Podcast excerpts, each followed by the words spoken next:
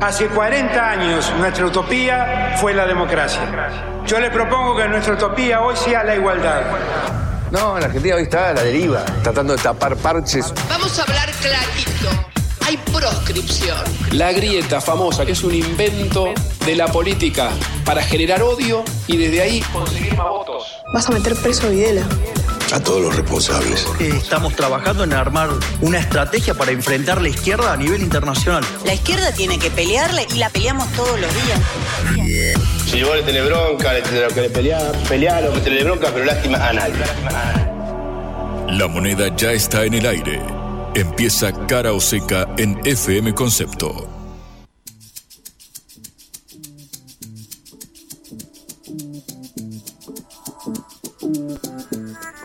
Amigos, amigas, muy buenas tardes a todos, a todas. Esto es Cara o Seca, esta producción de la Agencia Internacional de Noticias Sputnik. Estamos en vivo hasta las 18, hasta que llegue en órbita y toda la continuidad informativa de Concepto, nuestra casa, nuestro hogar, como cada día. Mi nombre es Juan Leman, estoy acompañado por Celeste Vázquez en la operación, Augusto Macías en la producción de este envío que hoy tendrá como cada día un repaso de la agenda informativa del país pero también internacional. Claro, estamos en medio de eh, una campaña política donde está la particularidad de que el candidato presidencial del oficialismo no es nada más y nada menos que el ministro de Economía y en ese marco se encuadra una catarata de anuncios que se vienen dando desde el día posterior eh, a las primarias, a las PASO, eh, donde, bueno, obviamente se dio este escenario imprevisto de un virtual triple empate entre la Libertad Avanza,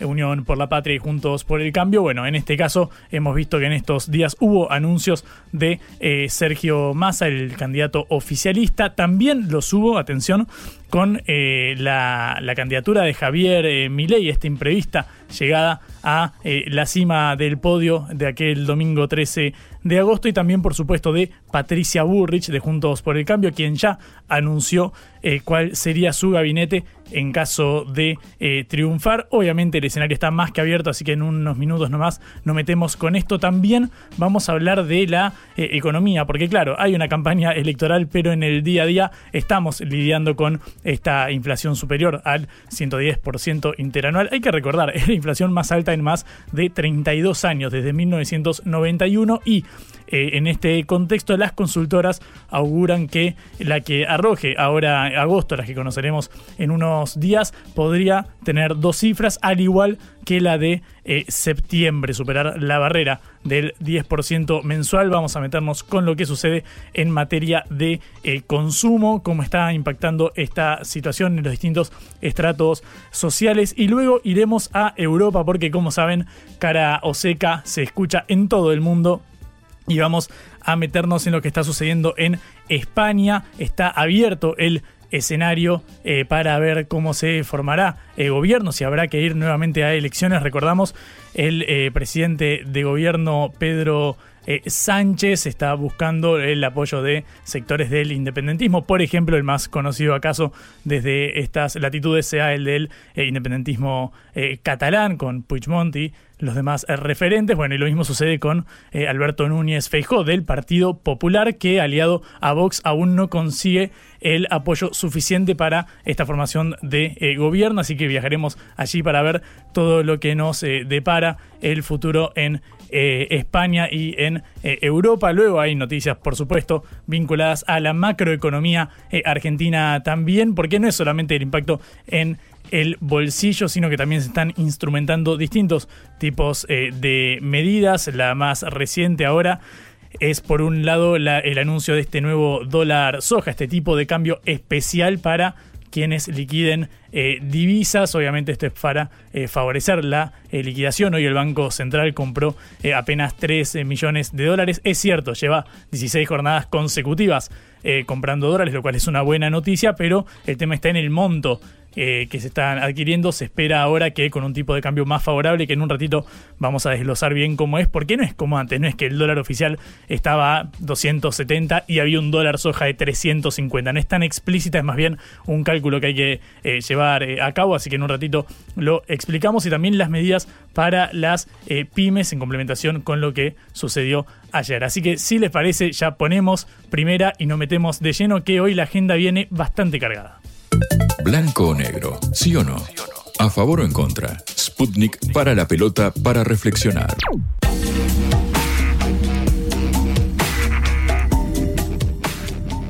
Estamos en cara o seca y nos gusta decir siempre que lo importante es parar la pelota y pensar. Y yo creo que en línea tenemos a alguien que en esto eh, es un 10 para eh, una metáfora futbolera de parar la pelota y tratar de ver qué está sucediendo en el campo de juego. Estamos en línea con Julio Burman, analista político, para charlar sobre este escenario en el cual estamos inmersos entre eh, lo que fue la, las elecciones primarias, las PASO, y lo que queda hasta las generales y qué sucede al frente de cada una de las tres fuerzas que hoy se están disputando la presidencia Hola Julio, ¿cómo andás? Acá Juan Leman te saluda. ¿Cómo andás, Juan? Todo bien, gracias por atendernos. Eh, Julio, eh, me interesa eh, empezar con un panorama general de lo que estás viendo vos. Obviamente, ayer tuvimos algo que ocupó de lleno la agenda, que fue este movimiento de la candidata a vicepresidenta de la Libertad Avanza, de Javier Milei. Hablábamos de Victoria Villarruel y su convocatoria para honrar a lo que ella denomina las víctimas del terrorismo. Hemos hablado mucho de la Libertad Avanza, de Javier Milei, y me interesa preguntarte cómo crees que se está ordenando la política eh, argentina a partir de estos movimientos.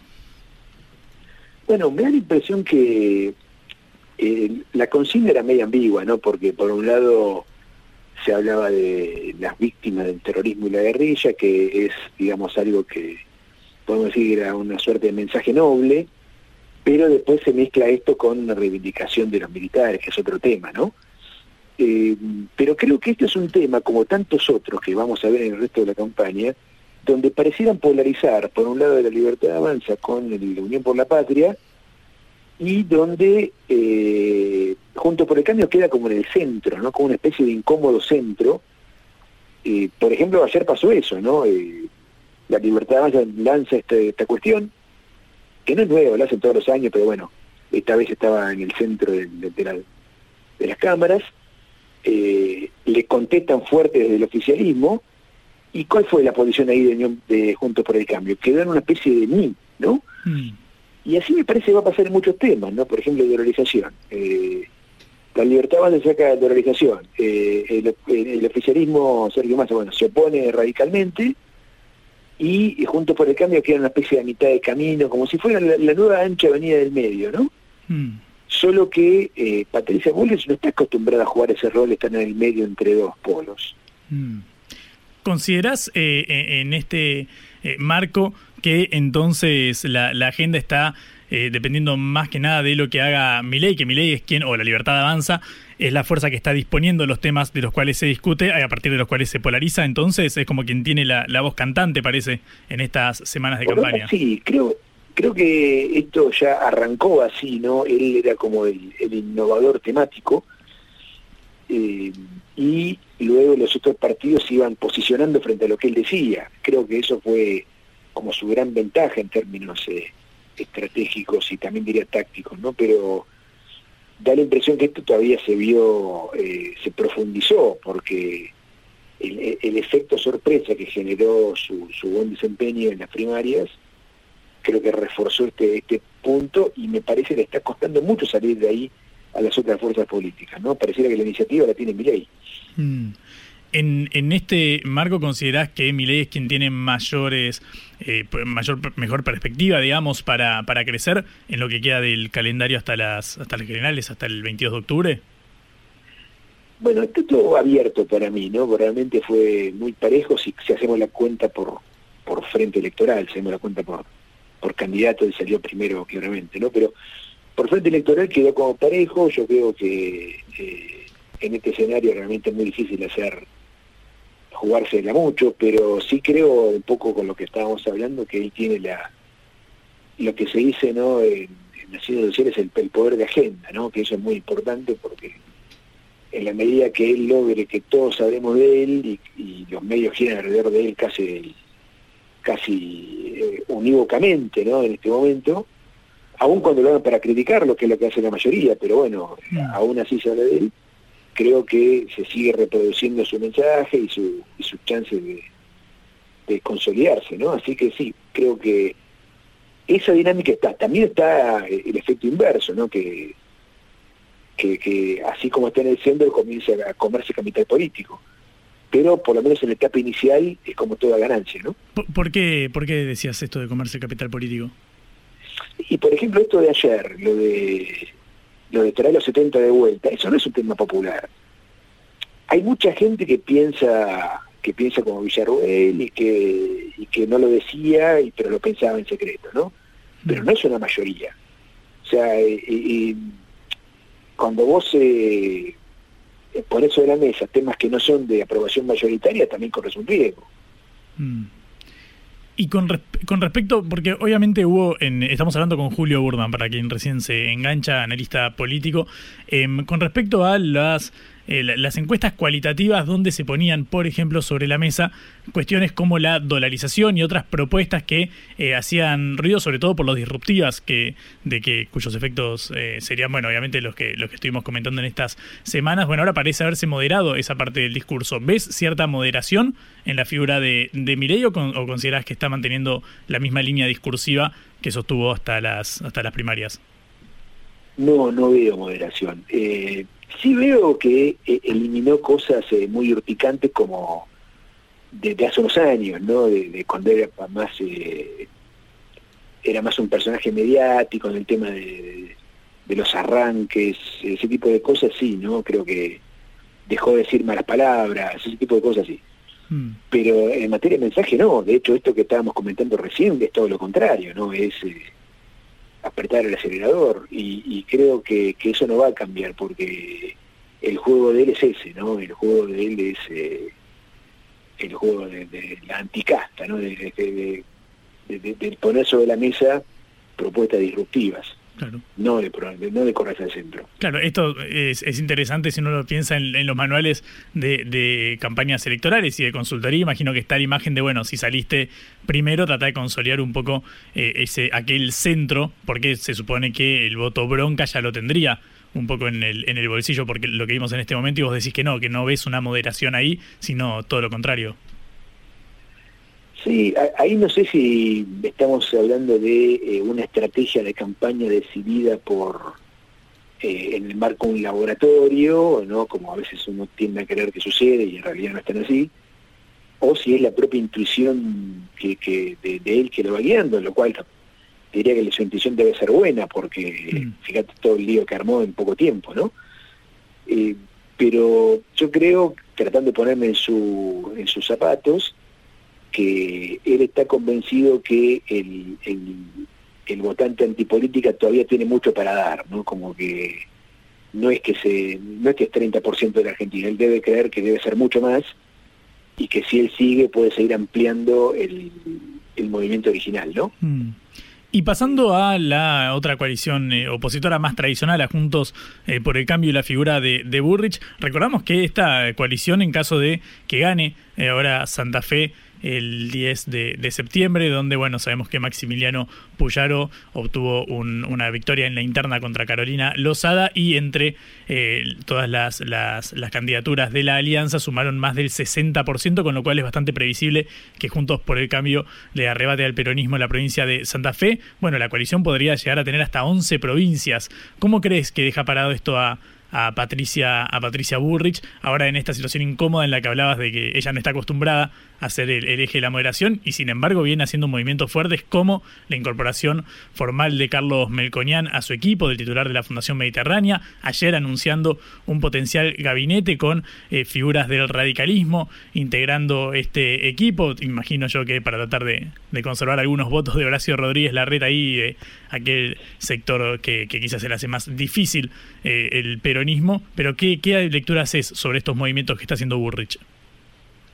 Mira, yo no descarto sus probabilidades porque me parece que ella es una dirigente muy habilidosa y con muy, mucha experiencia, ¿no? De hecho, es probablemente la que la que más sepa, de, la que más tenga más eh, hándicap en materia de elecciones. Pero lo que vi ayer me pareció bastante flojo. Eh, es cierto, presentó un conjunto de figuras ministeriales ninguna de las cuales suma un solo voto. Yo hubiera imaginado, si me decías que esto iba a pasar eh, eh, hace 10 días, hubiera imaginado que iba a presentar, no sé, de jefe de gabinete Rodríguez Larreta, de ministro de Ciencia Facundo Manes, de canciller probablemente al propio Macri. Me imaginaba un, como que iba a salir, eh, me hubiera imaginado a, alguna figura muy relevante del radicalismo, como, Gerardo Morales, o algún gobernador eh, bien, digamos, en, en, un lugar protagónico, y presentó un conjunto de figuras que realmente son eh, nivel subsecretario, sin, sin, ofender a nadie, ¿no? Bueno, estaba Federico Pinedo, pero también ninguno tiene un, un capital político propio, y creo que más allá de que ella quiera mostrar un gobierno de colaboradores eh, alineado con ella, eh, creo que ella debería apostar más a la densidad política de su coalición, ¿no? Eh, y, lo que estamos viendo no es eso, ¿no? Vemos que justamente tienen una especie de cortocircuito con Macri, que la reta se borró, que los radicales no aparecieron en ninguna foto más, y presentó un equipo de colaboradores de segunda línea. Eh, da la impresión que, está sola. Mm. ¿Y qué sucede con la figura de Mauricio Macri? Vos lo mencionaste al pasar como, bueno, un potencial integrante de un puesto fuerte en su gobierno. Dijiste la figura de canciller, que curiosamente es la misma que mencionó Milei cuando dijo en aquella entrevista que, bueno, para él invitaría a Macri a ser como una especie de super canciller, de su representante ante el mundo. ¿Qué rol crees que está jugando el ex eh, presidente, que también es el fundador del PRO, el fundador de Juntos por el Cambio? ¿Cómo ves esa, esa dinámica? Mira, tengo como dos lecturas y todavía no termino de conciliarlas. Por un lado pienso que él tal vez está haciendo un juego para ayudarla a su candidata que es Patricia Bullrich. Eh, porque, porque de alguna forma eh, me parece que él lo que hizo pudo haber sido leído de esa forma, como que trataba de, defender la posición de fuerza de, de Cambiemos de todo este tiempo como fuerza opositora, y plantear que mi ley en el fondo es una especie de subproducto de todo esto. Eso me pareció su intento inicial. Pero tal vez eso sea eh, un poco ingenuo de mi parte y estamos ante un Macri que realmente se está, se está despegando de su propia coalición, porque no queda claro si él está haciendo un juego individual o si está jugando para Patricia Bullrich. Todavía, honestamente, no lo tengo claro y que yo no lo tenga claro también significa que, que Macri eh, es confuso, ¿no? Porque eh, yo observo la política cotidianamente y no termino de darme cuenta qué es lo que está haciendo Macri. Mm. Lo que suceda en el eh, oficialismo con Sergio Massa, el ministro de Economía y candidato eh, presidencial, ¿crees que depende de exclusivamente de la variable económica o hay forma de intentar captar votos que pueden verse repelidos ante el crecimiento de eh, Milei y bueno, de la ladura, digamos, de, Juntos por el Cambio ahora que, que Burrich venció a la red interna? Y creo que va, a tener que apostar mucho más a eso segundo que mencionabas, ¿no? Porque queda poco tiempo, ya, no hay más tiempo para mostrar resultados. Eh, creo que lo que él sí puede hacer y con cierta credibilidad, con cierta legitimidad ante el votante, es mostrarse como el candidato que mejor o que más comprometido puede estar con una defensa eh, desde el Estado del consumidor, ¿no? Eh, creo que él es el más creíble para aquel votante que pide que el Estado lo proteja frente al aumento de precios, ¿no? Eh, lo cual es una reacción bastante instintiva del votante, ¿no? Cuando ven los, aumentos los precios aumentan sin control, quiere que el Estado los regule, por más que la economía, la ciencia económica demostró que eso no sirve en el largo plazo, pero o sea, en el corto plazo, ante la desesperación, la gente puede requerir eso, ¿no? Pero puede eh, ampararse bajo ese bajo ese paraguas eh, el ministro que cuya gestión es la que probablemente tenga arriba de un 10% de inflación en, en agosto y otro tanto en septiembre que se va a conocer estimo que una semana antes de las de las elecciones. Crees que puede eh, atajarse con, con, ese factor digamos de tratar de proteger al bolsillo dados estos números que estamos viendo es que sí y no. Si nos miramos a los resultados claramente no, no, debería hablar del tema. Pero tal vez sí puede convencer a una parte importante del votante que eh, sería peor sin él, ¿no? Porque los otros candidatos eh, no hablan de, poner un freno a los precios del Estado. hablan de que si ellos llegan al poder, de alguna forma, eh, con sus políticas económicas se va a estabilizar la, economía en algún momento. Mm. Pero ninguno le está proponiendo algún plan de contingencia o emergencia para tener aumento de los precios. Massa te dice por lo menos eh, voy a subsidiar o voy a poner sumas fijas. Eh, creo que eso es lo que él podría plantear, pero como bien decías, con cierta dificultad, ¿no? Porque claramente los resultados no la acompañan. Mm.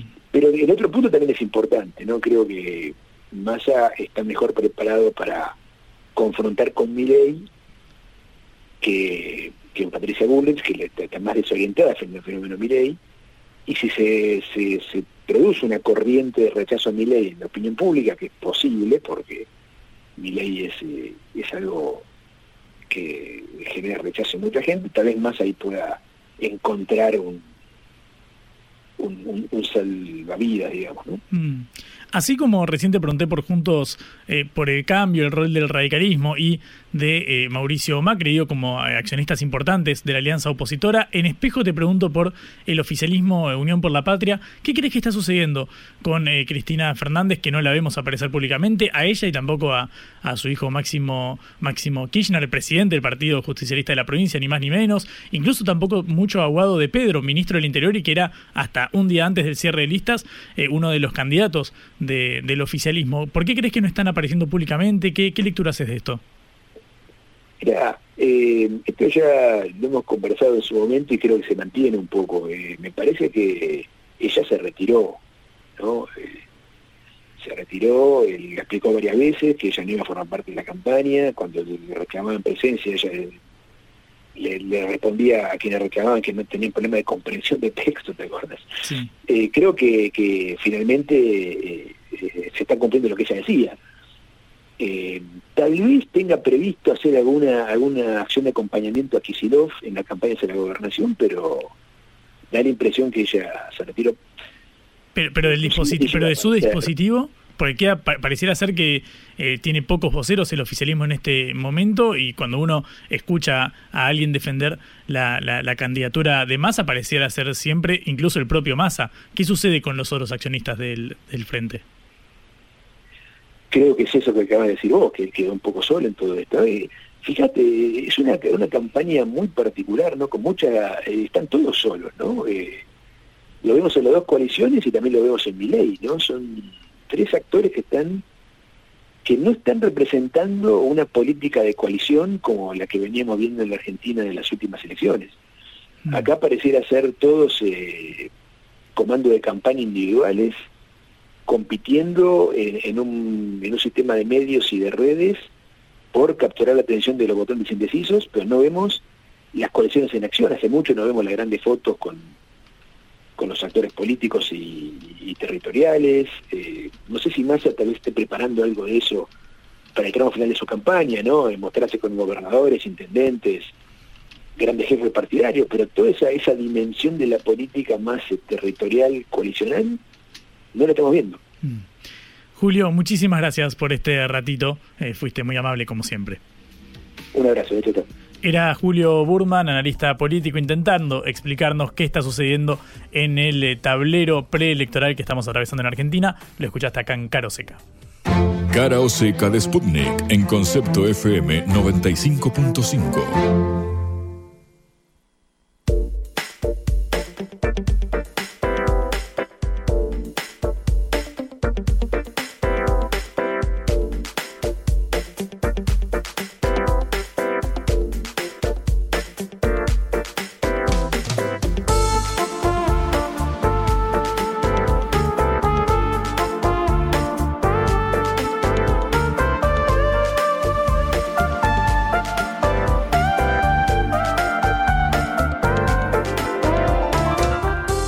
minutos pasan de las 5 de la tarde, seguimos en vivo en eh, Cara o Seca.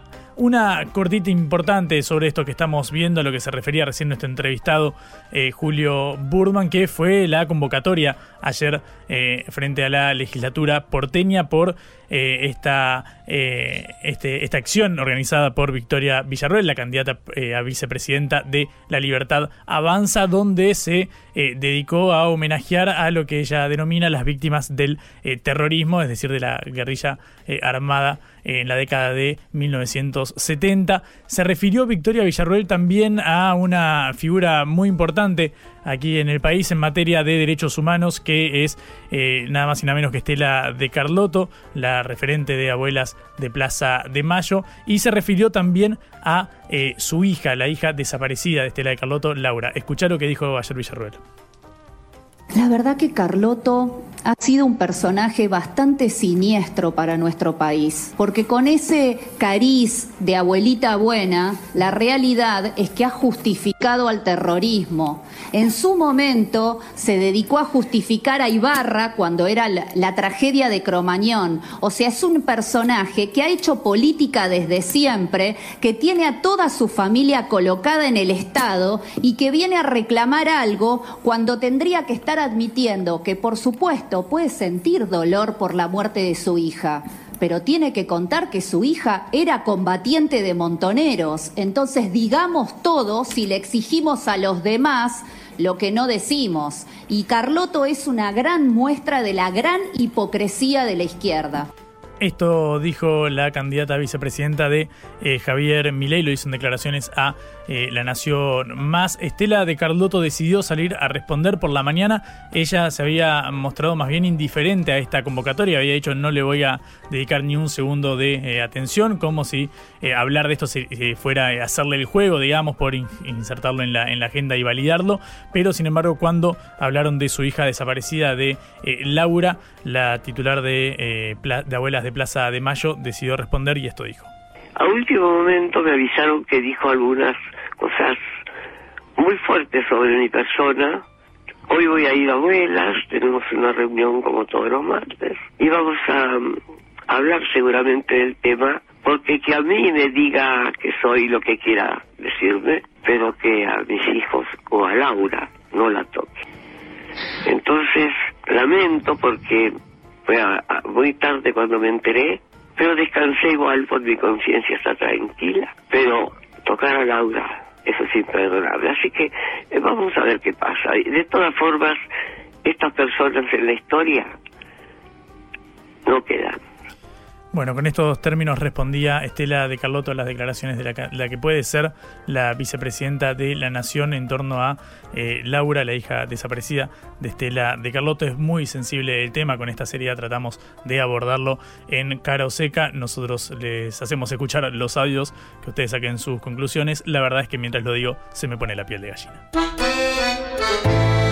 En la vida hay que elegir cara o seca.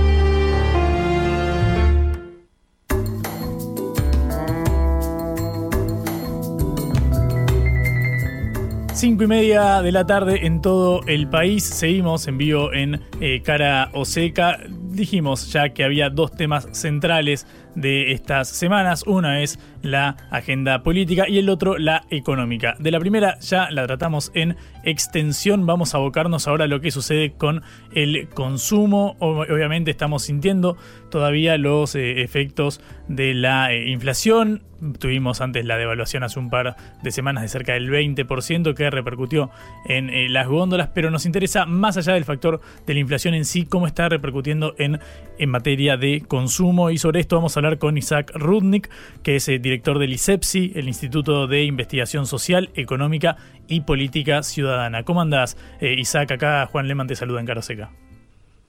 Hola Juan, ¿cómo te va? Un gusto hablar contigo. Igualmente, muchas gracias por atendernos. Eh, Isaac, ¿cómo estás viendo el impacto del, consumo, de lo que está sucediendo, por ejemplo, con los alimentos en medio de este, de este contexto y esta, y esta situación de, inflación? Bueno, nosotros eh, hacemos el relevamiento mensual de los productos de la canasta básica de alimentos en negocios de cercanía de barrios populares de varias ciudades del país.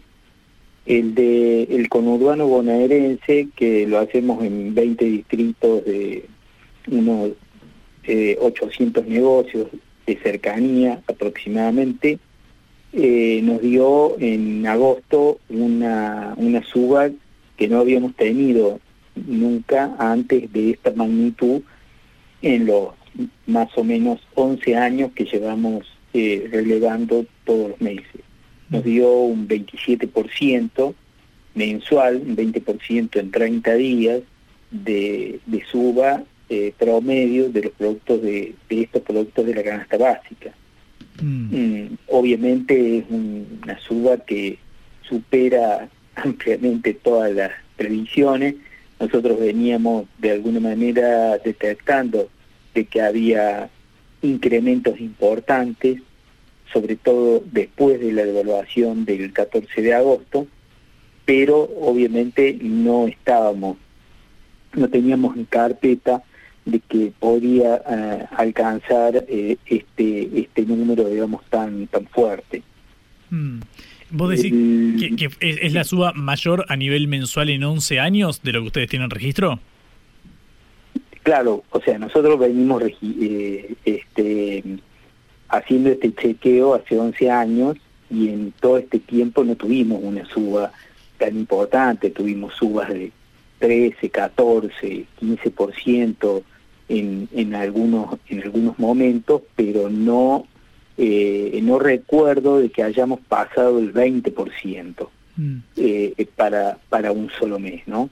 Eh, bueno, el, el, el, rubro que fundamentalmente impulsó este, este incremento tan fuerte es el rubro de la carne. Las carnes que venían de, siendo eh, teniendo un aumento siempre por debajo del promedio del conjunto de la canasta básica, o sea, la canasta básica en los últimos meses siempre en nuestro registro estuvo entre un 5 y un 8%, siete y medio en algunos casos, 5, por ejemplo en junio eh, hubo un aumento, digamos, en relación a lo que venía eh, del del promedio de la canasta eh, más moderado de 5 eh, y fracción, eh, y en ese contexto la carne siempre estuvo más o menos alrededor del 3%. Bueno, ahora pegó este, este salto que obviamente por el peso específico que tiene el rubro carne en el conjunto de la canasta, le dio un, un impulso muy fuerte a, al promedio general de los 57 productos. Estamos hablando con Isaac Rudnick, director del ISEPSI, que es el Instituto de Investigación Social, Económica y Política Ciudadana, para meternos de lleno en el mundo eh, de la actividad económica y el consumo. Eh, Isaac, ¿y qué rol crees que están desempeñando los programas como precios justos o los acuerdos de precios que entiendo que intentan morigerar este, este impacto en, en el bolsillo? No, en líneas generales, eh, o sea, a nivel general eh, tienen un impacto moderado, o sea, cuando uno va al supermercado, a las cadenas de supermercado, eh, se encuentra con algunas porciones de la góndola que tienen que tienen estos productos, a veces no están los productos, a veces se, se terminaron, pero bueno, a veces si uno va temprano los encuentra. Entonces están estos precios de referencia y se supone que deberían ejercer alguna influencia, aunque después en los resultados generales de, los, índices tiene eh, poca repercusión. Pero en el caso de los negocios de cercanía de los barrios populares, ahí no nunca alcanzó ninguna presencia. Em, eh, hubo más de un anuncio, incluso en el último que hizo el gobierno, la Secretaría de Comercio, de relanzamiento del, programa en vigencia, eh, puso mucho énfasis en que en esta vez estaban incorporados los negocios mayoristas y las cadenas de supermercados chinos y entonces iba a llegar a los negocios de barrio. Pero la verdad es que esa situación no se verificó, no estamos teniendo eh, estos precios de referencia en los, en los barrios, o sea, nuevamente esos, esos programas eh, están ausentes. Además hay que agregar de que el último anuncio que hizo el ministro de que estaba autorizado durante tres meses, estaban autorizados durante tres meses una cantidad de productos, eh, incrementos de solo el 5%, los propios eh, dirigentes de los grupos económicos más importantes, tanto de la cadena de producción como de la cadena de comercialización, estaban sentados en la mesa en el momento que él hacía el anuncio, cuando salieron de la reunión, cuando salieron de ahí, eh, negaron absolutamente de que iban a respetar esos, esos límites. O sea, hay una actitud muy, eh, bueno, y, además, si a eso le agregas de que eh, la actitud o las declaraciones que vienen haciendo respecto a las tímidas medidas compensatorias que fue anunciando el gobierno por los aumentos producidos por la devaluación, que fueron declaraciones absolutamente contrarias, donde se declararon, digamos, en rebeldía respecto a la posibilidad de, pagar esos bonos o esas sumas fijas, cuando depende en, en, los, en los sectores que dependen de ellos. Eh, bueno, hay una actitud claramente de estos sectores de no, no solo de no ceder eh, ni una pequeña porción, un centímetro de las ganancias que vienen obteniendo eh, en los últimos tiempos, eh, sino que son ganancias enormes en un contexto de crisis en que todos, o la inmensa mayoría de los argentinos venimos perdiendo, no solo que no están dispuestos a ceder ni un centímetro de esas ganancias, sino que están buscando permanentemente aprovechar, digamos, el río revuelto para, para seguir este, acrecentando sus ganancias. Entonces, bueno, hay una, una dificultad enorme, digamos, para afrontar una situación tan compleja si no hay eh, eh, una digamos, voluntad definitiva y firme de confrontar con ellos, de controlar efectivamente de que los, los precios que van aumentando tienen una correlación con, con el aumento de los costos, por ejemplo ahora con la devaluación, eh, ellos aducen eh, que hay aumentos de costos por la devaluación, pero no hay eh, ninguna demostración fehaciente de que esos aumentos de costos sea por lo menos en la proporción en que están aumentando los precios.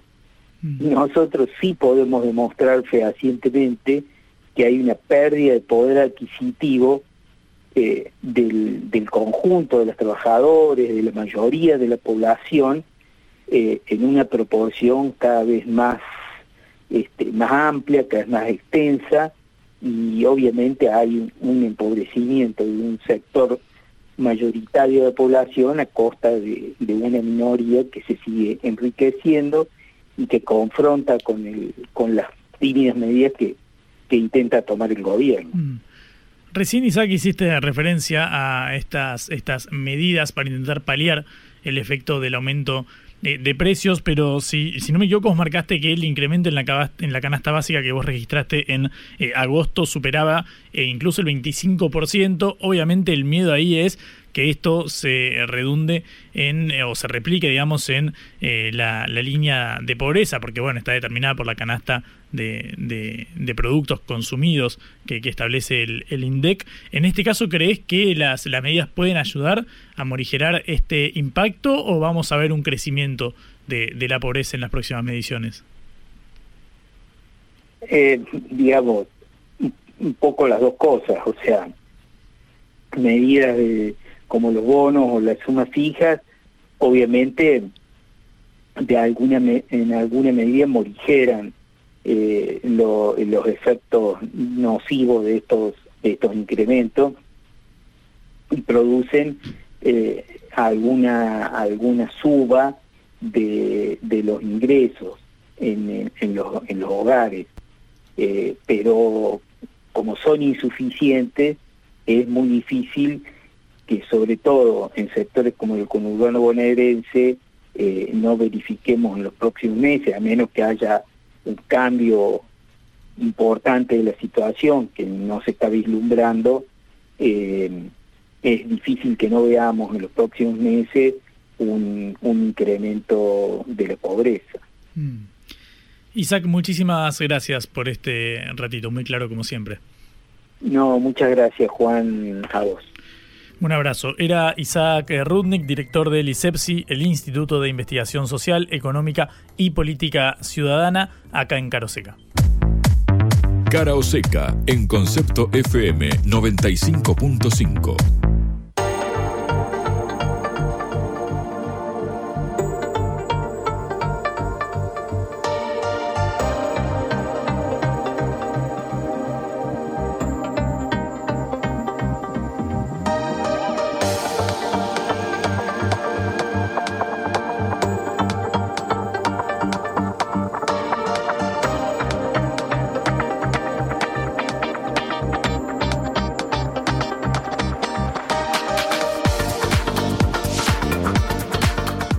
Hablamos recién sobre las eh, medidas eh, dispuestas eh, por el gobierno, los comentábamos con Julio Burman, luego el detalle del impacto económico, recién charlándolo con Isaac Rudnick, pero lo cierto es que hay movimientos en la oposición, también en Juntos por el Cambio, Patricia Burrich, que está ampliando su equipo, lo contábamos hace un ratito con eh, la eh, mención a quienes ocuparían un potencial gabinete en caso de triunfar en los comicios. Obviamente viene de la incorporación de Carlos Melconian como su jefe en materia eh, económica, el titular de la Fundación Mediterránea. Lo cierto es que hoy en declaraciones radiales se refirió a una pregunta que es muy interesante de responder, no sé si por Burrich, sino más bien por analistas, que es qué sucede con la figura de Juan Schiaretti, el gobernador saliente de eh, Córdoba, que bueno, obtuvo un caudal interesante eh, de votos en las nacionales. Recordamos que se había acercado Horacio Rodríguez Larreta, el jefe de gobierno porteño,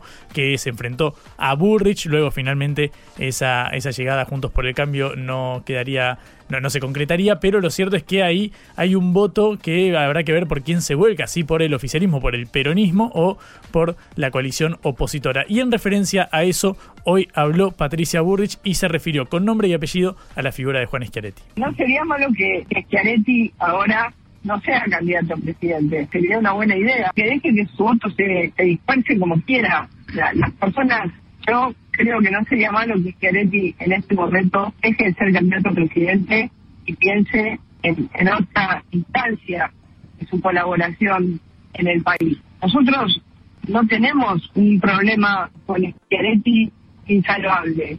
Nosotros lo que no queríamos era que fuera una forma de hacernos perder las elecciones en Córdoba. Bueno, concreto, ¿no? Lo que dice Patricia Burrich, considerando la posibilidad y poniéndola sobre la mesa de que Schiaretti decline su eh, candidatura. Son movimientos fuertes eh, que obviamente van a tener repercusión en los medios. Nosotros cumplimos en informarte. Lo que a Verne le tomó 80 días lo hacemos en una tarde. La vuelta al mundo en la vuelta a casa.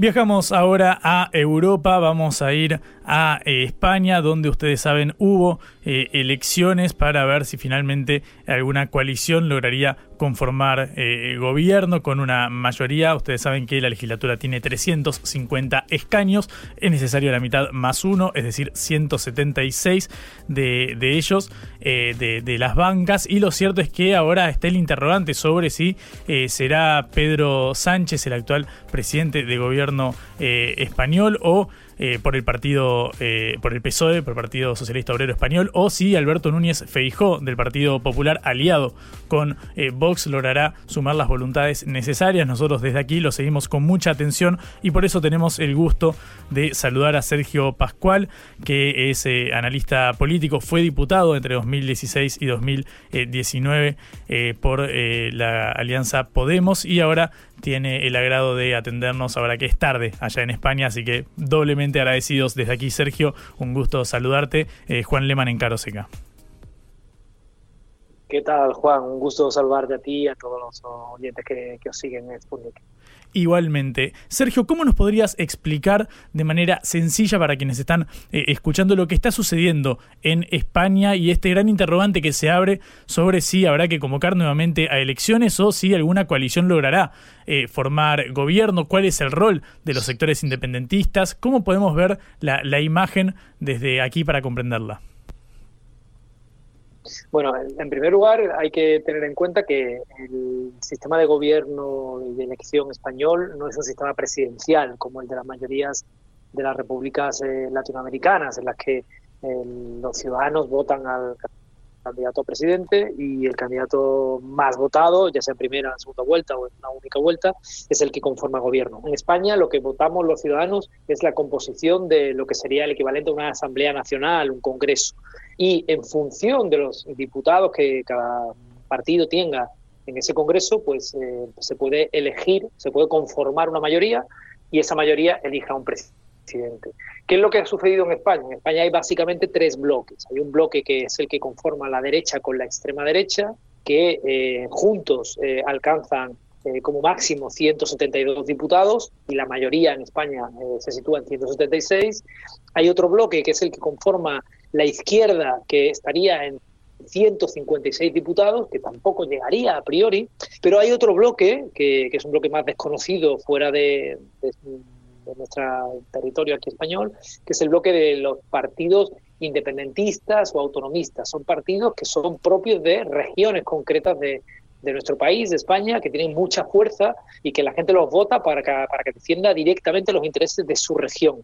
Ese grupo es un grupo que, que, tiene pues, aproximadamente entre 25 y 30 diputados y eh, en este momento eh, está furibundamente en contra de lo que representa la derecha y la extrema derecha, que son sus enemigos mortales. Eh, el nacionalismo español, eh, con tintes neofranquistas, es eh, furibundamente opuesto a los nacionalismos. Y por eso es un aliado tradicional de la izquierda. La última legislatura que hemos vivido, con Pedro Sánchez a la cabeza, ha sido una legislatura en la que los partidos independentistas, en su mayoría han apoyado a Sánchez. ¿De qué depende que haya eh, un gobierno de izquierdas o repetición de elecciones? Porque es imposible que la derecha pueda gobernar con estos números. Bueno, pues depende fundamentalmente de que eh, esa izquierda se ponga de acuerdo con los sectores más radicales del independentismo para, llegar a una solución que favorezca que tengamos un nuevo gobierno progresista con concesiones a ese sector independentista. Mm si hasta el momento no se ha concretado esta, esta alianza con el independentismo catalán por parte del, PSOE y de las eh, fuerzas progresistas, ¿a qué crees que, se debe? ¿Por qué en otro momento podría uno hubiese esperado que, bueno, ante la posibilidad de que enfrente estuviera el Partido Popular unido eh, a Vox, bueno, se concretara más rápidamente? ¿De qué depende ahora esta, esta formalización? Bueno, eh, fundamentalmente lo que, lo que la lentitud, entre comillas, se debe a que en la práctica el, sector más duro del independentismo, que lo representa Carles Puigdemont, que está exiliado en, Bruselas, eh, no, no puede pasar por España porque sería detenido, eh, es un sector con el que no había habido ningún tipo de trato durante la legislatura anterior. No hacía falta, digamos que sus votos eh, no eran importantes para conformar gobierno y, eh, y por lo tanto no había habido ningún tipo de negociación y la situación era bastante fría entre el Partido Socialista y el partido de Carles de Puigdemont. Eh, sin embargo, ahora sus votos, después de esta elección, sus votos sí que son absolutamente imprescindibles. Y es ahí, eh, con esa imprescindibilidad de, sus votos, que, que, se hace obligado comenzar a desbloquear la, la, negociación. Pero claro, parten de una situación de mucha frialdad y por lo tanto eh, va a requerir mucho tiempo el que progresivamente, digamos, vayan acercándose las posturas. En este momento, el Partido Socialista plantea que no puede aceptar la amnistía de, los acusados por el proceso independentista, mientras que los independentistas ponen esta condición como la condición fundamental. Bueno, pues poco a poco entiendo yo que se irán acercando las posiciones y, y hay todavía bastante tiempo, de hecho todavía hay casi tres meses de margen para que esas negociaciones lleguen a, buen puerto y se pueda dar la, investidura. Todos los analistas creo que vamos coincidiendo en que lo más probable es que efectivamente eh, ese diálogo llegue a buen puerto, aunque va a requerir bueno, pues toda esta eh, liturgia ¿no? de, del, del acercamiento entre dos grupos que han estado tradicionalmente muy separados, pero que saben que ahora se necesitan. Mm. ¿Cómo puede eh, explicarse entonces la foto que, que vemos hoy a la luz de los movimientos de los, de los últimos meses, cuando llegaron el resultado de las elecciones, donde efectivamente eh, vos me corregirás, pero entiendo que el PP cosechó el 33% de los votos y el PSOE el 31%, es decir, que en la formalidad lo venció en cantidad de votantes. Obviamente luego queda el capítulo de cómo se forma gobierno y las voluntades que puedan reunirse en eh, la, legislatura, pero uno hubiese esperado quizás por las noticias que veíamos que fuera mayor el triunfo de la, de la alianza de, centro derecha o de derecha eh, directamente y así que Núñez Feijó llegara eh, al poder. ¿Qué ha sucedido que, pareciera en esta, a esta hora, como me decís vos, que el Partido Popular, el partido, perdón, el PSOE aliado al independentismo logre mantener a Pedro Sánchez en el poder? Bueno, yo creo que han, sucedido dos cosas al menos. ¿no? La primera es que el, 28 de mayo, es decir, eh, apenas dos meses antes de las elecciones generales, en España hubo elecciones eh, seccionales, ¿no? por llamarlas de alguna manera, a alcaldías y a, y a las gobernaciones de las comunidades autónomas, ¿no? para que nos entiendan nuestros oyentes. Y en esas elecciones el resultado fue tal que el Partido Popular eh, se vio, venció en muchas ocasiones y se vio obligado a negociar con Vox para entrar a gobernar. Y cuando empezó a llegar a acuerdos con Vox, nos encontramos con que el Partido Popular cedía en todas las posiciones que la extrema derecha viene manteniendo. Cedía en las posiciones eh, relativas a la violencia de género y decidía, bueno, pues eh, borrar de su discurso la violencia de género y, eh, digamos, y con ello de alguna manera fragilizar a las víctimas de la violencia de género o cedía en cosas tan graves como por ejemplo en la, en, la incorporación de mm, altos cargos, eh, altos mandatarios con pasado franquista, que siguen hoy día en redes sociales, bueno, pues enalteciendo el, su pasado franquista. Es como si en Alemania, pues alguien que todavía adora a Hitler entrara en un gobierno autonómico, ¿no? Esto, claramente en España, causó una conmoción muy importante y mucha gente se activó para votar el día 23 de julio eh, fundamentalmente para frenar la posibilidad de que hubiera un gobierno de extrema derecha y tuviéramos ministros franquistas en, el gobierno de la nación. Mm. Estamos hablando con Sergio Pascual, analista político de España, fue diputado entre 2016 y 2019 por Podemos. Quiero preguntarte por el rol de la eh, izquierda y particularmente de eh, Yolanda Díaz. En caso de que finalmente se concretara este acercamiento con el eh, independentismo o el independentismo catalán, catalán perdón, con toda la, la trascendencia simbólica que esto tendría, ¿qué lugar crees que quedaría para figuras como Yolanda Díaz, para sumar y para estos espacios ubicados algo más a la izquierda que el PSOE? Bueno, en cualquier caso, eh, en cualquier caso, el acuerdo con el independentismo no sería un acuerdo para que entraran en, el gobierno, mm. sería un acuerdo a cambio de eh, medidas concretas, ¿no? Como por ejemplo esta amnistía de la que te comentaba, el traspaso de algunas competencias en materias como los ferrocarriles, etcétera. Pero eh, en el gobierno siempre estaríamos hablando de dos actores. Por un lado el Partido Socialista y por otro lado eh, la, izquierda, que hasta ahora estaba representada por Podemos y que ahora mismo está representada por esta coalición de muchos partidos dentro de la cual está Podemos y que está encabezado por Yolanda Díaz y que se llama Sumar. ¿no? Así que en cualquier caso, el rol que va a tener esa izquierda a la izquierda del Partido Socialista es un rol eh, importantísimo, importantísimo, capital, va a estar en el gobierno y a buen seguro estará con, con posiciones de cierta relevancia. Ya en la anterior legislatura tuvo el Ministerio de Trabajo, y hubo tuvo un gran resultado y un, gran un predicamento la ministra de Trabajo, Yolanda Díaz, y por eso ahora es la lideresa que es, y hubo otros ministerios importantes como, como el Ministerio de Igualdad, por ejemplo, donde también eh, bueno pues se, dio lugar a, un trabajo ingente por parte de, ministras de ministros de Podemos, ¿no? Mm. Sergio, la última antes de, despedirte. Eh, no sé si estás al tanto, pero aquí eh, Vox es referencia para distintos espacios de Latinoamérica, pero sobre todo aquí en, nuestro país. El candidato presidencial eh, más votado de las, de las primarias fue Javier Milei. de La Libertad Avanza y él ha elogiado ciertas políticas de Vox y ciertas banderas que, que levanta. ¿Cómo crees que es su inserción a nivel eh, internacional y por qué se explica, crees, el, crecimiento que ha tenido este, este partido de, derecha en los últimos años?